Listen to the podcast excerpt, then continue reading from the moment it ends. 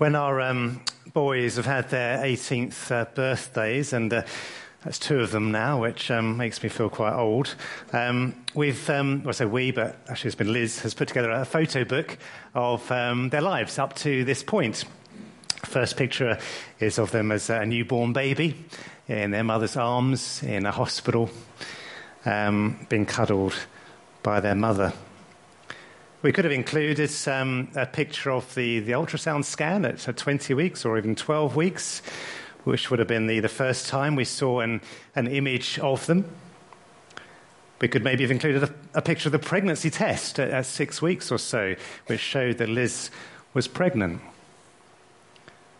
What do we consider was the moment they became a human being? There are lots of views ranging from fertilization to implantation to 14 days to viability to birth. The difficulty, of course, is that once you choose one of those moments, what you're saying is that before that moment, whether it was a second, an hour, a day, or whatever, you didn't exist as a human being. So it's a hugely important question because it impacts a whole load of ethical issues such as abortion, contraception, embryo experimentation, prenatal screening, etc., etc. We're going to have a look at some of those different views this evening. We're going to have a look at what the Bible says about the start of human life, and we'll look at the ethical implications of that. We'll look at the pastoral implications of that as well. But I think we need to start with a more fundamental question, which is, what does it mean to be human? What does it mean to be human? Well, the first thing is that we are made in the image of God. Genesis 1 says God created mankind in his own image. In the image of God, he created them. Male and female, he created them. And the fact that we bear the image of God means that as humans, we are different from the rest of the created order. Yes, there's lots we have in common with animals in terms of our body structures, our organ systems, functions, etc. We're meant to look after animals. But of course, we are different. We have a special status. We've been given authority to rule over the created order. The next verse in Genesis says, God blessed them and said to them, be fruitful and increase in number. Fill the earth and subdue it. Rule over the fish in the sea and the birds in the sky and over every living creature that moves on the ground. The key difference is that we were made for a relationship with God. We can know God. And that is a relationship that's meant to last for eternity. God said it is not good for man to be alone, because God made people as relational beings, like himself. And so we're made to relate to each other, to enjoy companionship. Being made in the image of God also means that we have the capacity to make moral choices, to decide what is right and what is wrong. There are boundaries for human behavior, which God set in the Garden of Eden.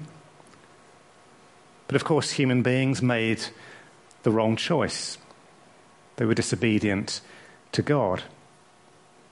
And as a result, we are now all sinners by nature, which is the second aspect of what it means to be human. We are sinful by nature. As David said in Psalm 51, he said, surely I was sinful at birth. Sinful from the time my mother conceived me. It's not that we're born innocent and somehow become corrupted by the society in which we live. It's part of what it means to be living as a human after the fall. It means we cannot help but sin. As soon as we are born as a tiny baby, we sin. We don't need to be taught how to do it. We do it naturally. But because we are made in the image of God, because we are the pinnacle of his creation, God is keen to redeem us, to forgive us for our sin, and to one day restore that perfect image in us. Well, if that's what it means to be human, when does human life begin? Well, different people choose to draw the line marking the start of human life at different points. But let's have a look at some of those. And for this, I'm grateful to this book here. They're called The Human Journey, written by Dr. Peter Saunders, who is the chief executive of the Christian Medical Fellowship. Some of the different options. One of those is fertilization. This is the point where the sperm and the egg successfully fuse and a genetically unique individual comes into being. Implantation. The fertilized egg passes along the fallopian tube, connecting the ovary to the body of the uterus. At this stage, the cells are dividing. And as the embryo develops at around 7 to 10 days after fertilization, the embryo implants in the wall of the uterus or the womb. That's when the pregnancy test becomes positive. So at this stage, the embryo consists of hundreds of cells. Some embryos fail to implant, but it's difficult to know how many. The nervous system. This is the point at which the embryo forms a brain and a nervous system, or a capacity for consciousness. It takes place about 14 days after fertilization, which is why the Warnock Committee chose 14 days as the latest time that experimentation could be carried out on a human embryo. Organ development. About 4 weeks after fertilization, the heart begins to beat, and after 7 weeks, all the main organs are in place. At this point, the embryo is known as a fetus. Quickening. This describes the moment when the woman feels the baby moving inside her, which is usually around 18 weeks in the first pregnancy, maybe a couple of weeks earlier in subsequent ones. The preborn baby is active many weeks before that, but the movement cannot be detected by the mother. Viability. Others emphasize the point at which the baby is viable and that it can survive outside the womb, an age which has come down with development of neonatal care, but is now believed to be around 23 to 24 weeks. And then finally, first breath. Some believe that the first breath is the moment of the beginning of real human life, 40 weeks after fertilization. Well, if those are the main options that people propose, what does the Bible say? Does it say anything about this particular issue? Well, let's go back to Psalm 139, which Helen read for us. And in terms of the flow of this psalm, the psalmist begins by reflecting on his relationship with God, God the Creator, and being amazed at the fact that God knows him perfectly. Verse 4 shows how even before he utters a word, God knows what he's going to say. It's an intimate relationship. But there's also a feeling of being hemmed in. Verse 5 says, "He hemmed me in behind and before." It's a sense of needing space. So he asks the question, verse 7, "Where can I go from your spirit? Where can I flee from your presence? If I go up to the heavens, you are there. If I make my bed in the depths, you are there." He realizes that there is nowhere that he can go without God being there, because God is everywhere.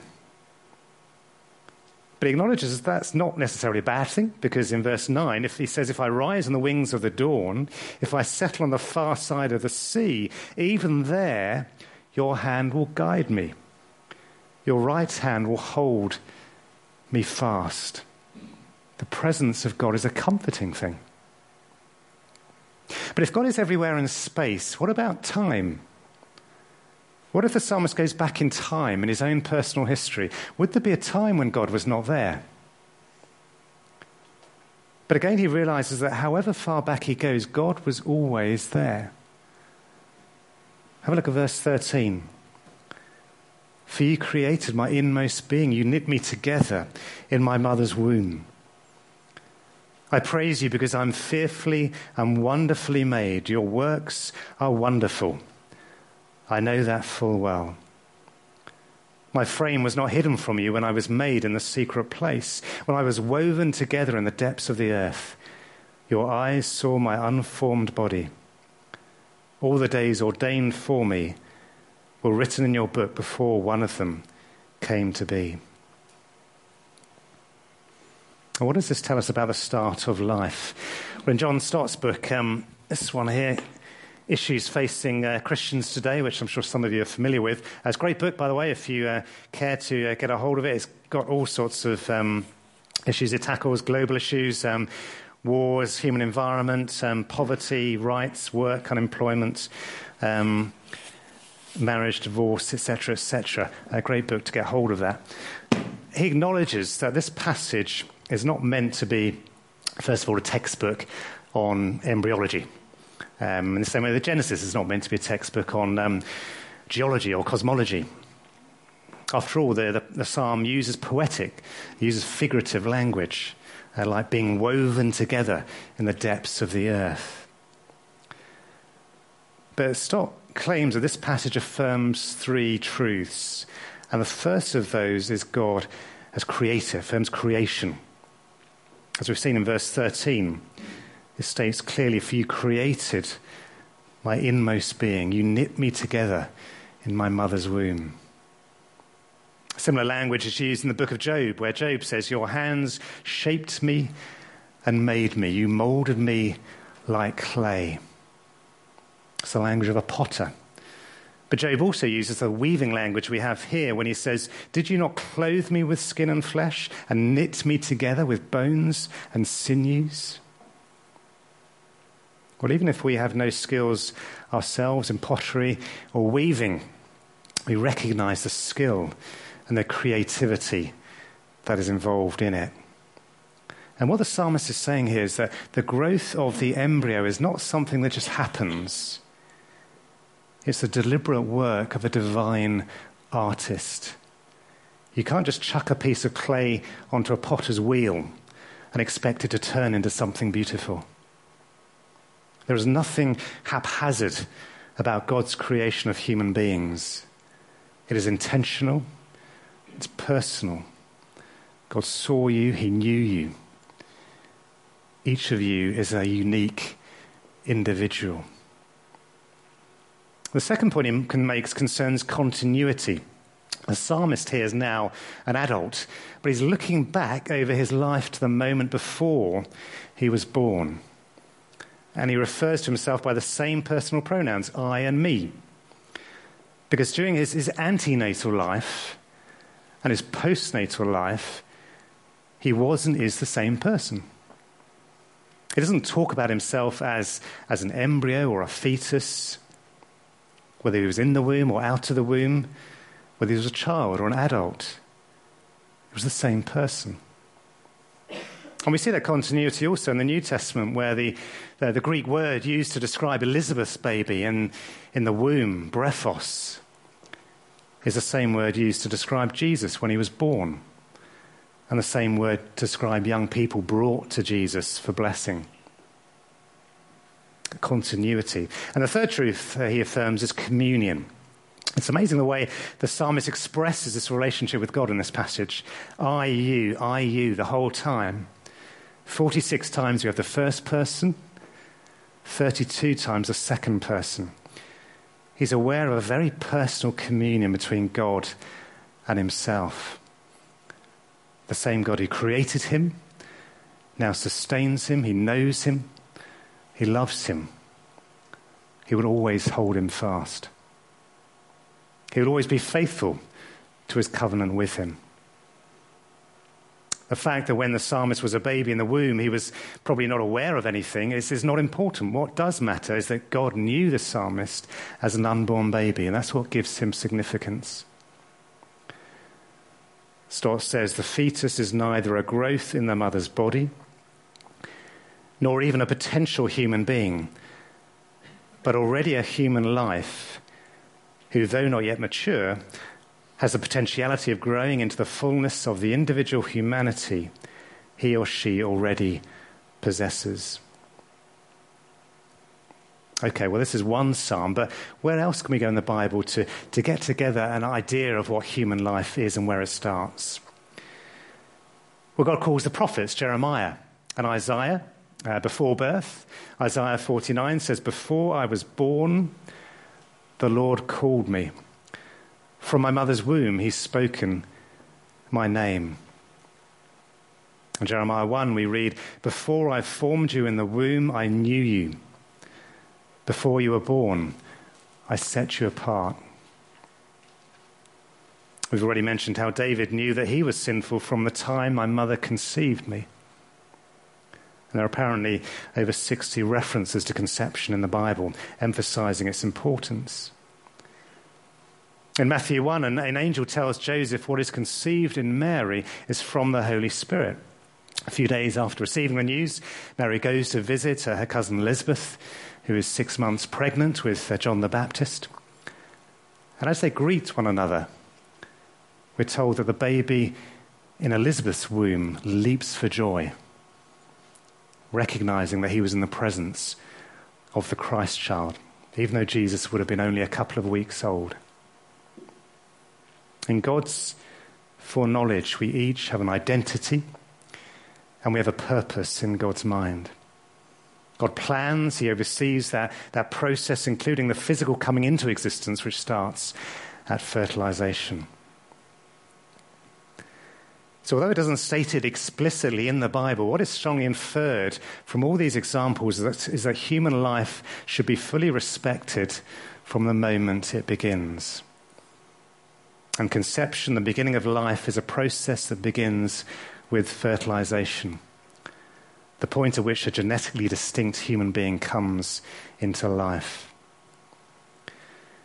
Now, there are objections to this position that some people will raise. Some will argue in terms of potential, that human embryos and even fetuses are not actual human beings, but potential human beings who acquire full human status, either gradually through pregnancy or at some given point. But the trouble with that view is that human development is a continuous process, isn't it? That begins with fertilization, but then each stage just merges seamlessly into the next. Others argue rationality, that respect for human beings comes with an ability to think rationally and an ability to relate. But then you're valuing someone on the basis of their brain function rather than just being human. And what does that say about those with dementia? Do we not value them as human beings? Survival. Some argue that embryos are only worthy of respect when they can survive before birth. But many babies are born with low survival chances. Does that make them subhuman? The men's curry night the other night, the speaker Josh Fortune shared how he was born with an abnormality which meant that his parents were told he wouldn't survive a couple of days. There was nothing they could do for him. But miraculously, God healed him. Now, does that mean that before God healed him, he wasn't really a human being? What if then that the Bible is teaching us that human life starts at fertilization? What are the ethical implications of that? I should mention, if you haven't guessed already, I have no medical qualifications, so I'm applying biblical practice to these issues. Two of the books that are helpful in this debate are the one I mentioned earlier, The Human Journey, but also Matters of Life and Death, written by John Wyatt, who's a professor of ethics and perinatology at UCL. Good books, again, to go into these issues in greater depth. The obvious issue is abortion is one issue, isn't it? And if you accept the biblical teaching that from fertilization the baby is a living human being worthy of respect, then there will be no time limit that makes abortion acceptable. Under the Abortion Act of 1967, an abortion can only be carried out if two doctors are of the view that the continuance of the pregnancy would involve either risk to the life of the pregnant woman or risk of injury to her or her existing children's physical or mental health greater than if the pregnancy were terminated, or thirdly, substantial risk that if the child were born, it would suffer from such physical or mental abnormalities as to be seriously handicapped. Since that date, over 8 million abortions have been carried out in Britain, with 98% of them on the grounds of protecting the mental health of the mother. And virtually all are carried out by doctors, even though they're meant to accept the Hippocratic Oath, which includes the words, "I will give no deadly drug to anyone if asked, nor suggest any such counsel. And in like manner, I will not give to a woman a pessary to procure abortion." That oath was updated by the Declaration of Geneva in 1948, which still included the promise, "I will maintain the utmost respect for human life from the time of conception." Linked to the issue of abortion is that of prenatal screening. When Liz was pregnant with Zach, we were told that there was a possibility of Down syndrome, and were advised to have an amniocentesis to be sure about that. The procedure in itself carries a risk of miscarriage. Now, we had to think seriously, would it actually make any difference if we knew that our baby had Down syndrome?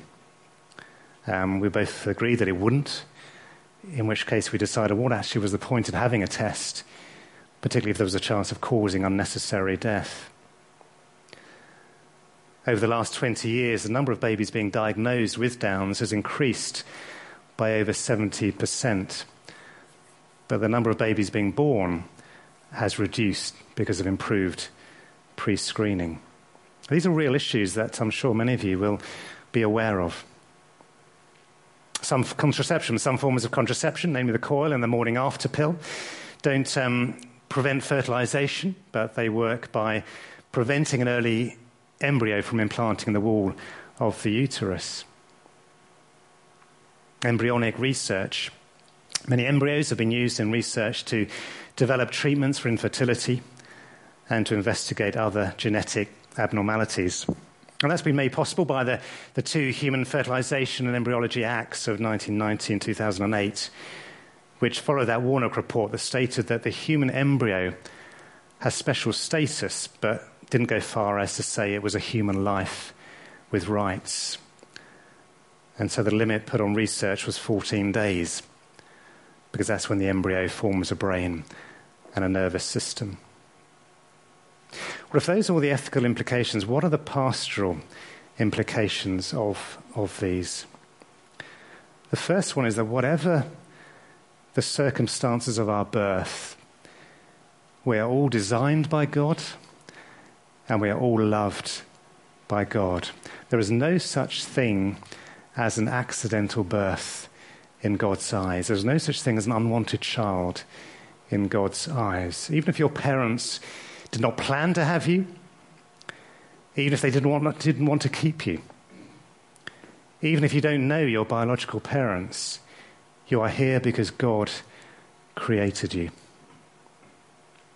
What Josh Fortune also said at the men's curry night was that he met his future wife when she was pregnant by someone else. She knew she'd made a mistake, but despite the advice of some friends, she refused to take the easy option and have an abortion. And Josh and this girl ended up getting married, and they now have a child who has a loving father. If a baby has been conceived, he or she is loved by God. We are all loved by God. Secondly, Christians need to support the unborn child and the mother. Christians have to support the life of the unborn child, because if they don't, no one else will. But when Christians try and defend the unborn child who cannot speak for himself, they're often accused of having no regard for the rights of women. In Northern Ireland, where there's a lot of pressure to adopt the same laws as abortion in the rest of the UK, there's an organisation called Both Lives Matter.